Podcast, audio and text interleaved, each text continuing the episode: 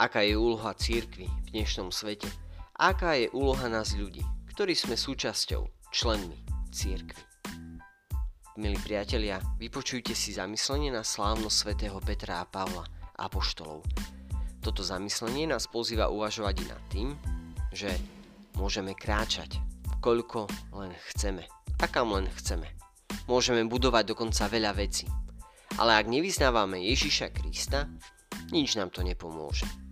Církev, a aj my sami, možno naša rodina, okruh priateľov alebo spoločenstvo, sa stane len súcitnou mimovládnou organizáciou, ale nie církvou, skutočnou Kristovou nevestou.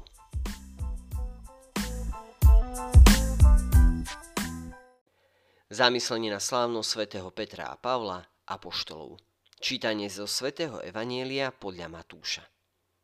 Keď Ježiš prišiel do okolia Cezarej Filipovej, pýtal sa svojich učeníkov.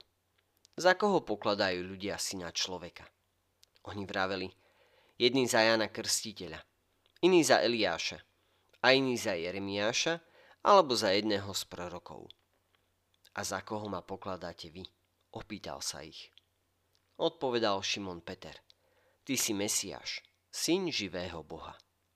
Ježiš mu povedal – Blahoslavený si Šimon, syn Jonášov, lebo ti to nezjavilo telo a krv, ale môj Otec, ktorý je na nebesiach.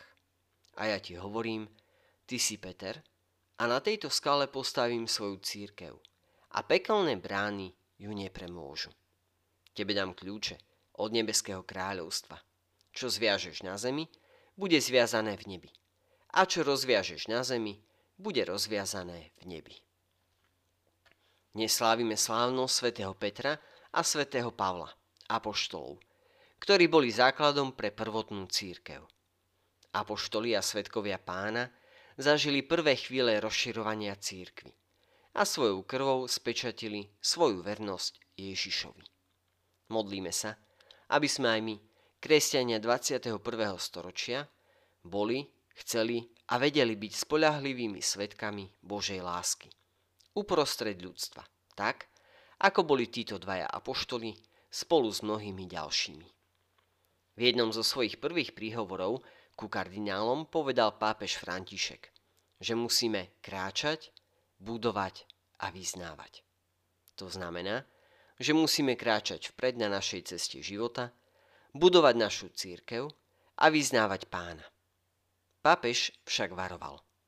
Môžeme kráčať, koľko chceme – Môžeme budovať veľa vecí.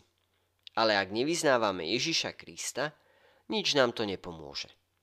Staneme sa súcitnou mimovládnou organizáciou, ale nie církvou, Kristovou nevestou. V Evangeliu sme počuli, že Ježiš žiada od Petra, obyčajného galilejského rybára, aby vyznal svoju vieru. Vtedy Peter neváha povedať, ty si Kristus, syn živého Boha. Hneď na to Ježiš ustanovuje jeho primát, keď mu hovorí, že on bude pevnou skalou, na ktorej sa bude budovať církev, a to po všetky veky. Taktiež mu dáva moc kľúčov od kráľovstva, teda najvyššiu autoritu v církvi. Hoci Petrovi a jeho nástupcom pomáha sila Ducha Svetého, stále potrebujú naše modlitby.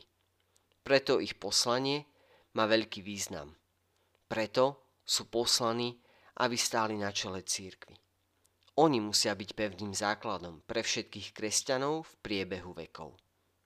Preto sa denne modlíme za svätého Otca, za jeho osobu i za všetky jeho úmysly.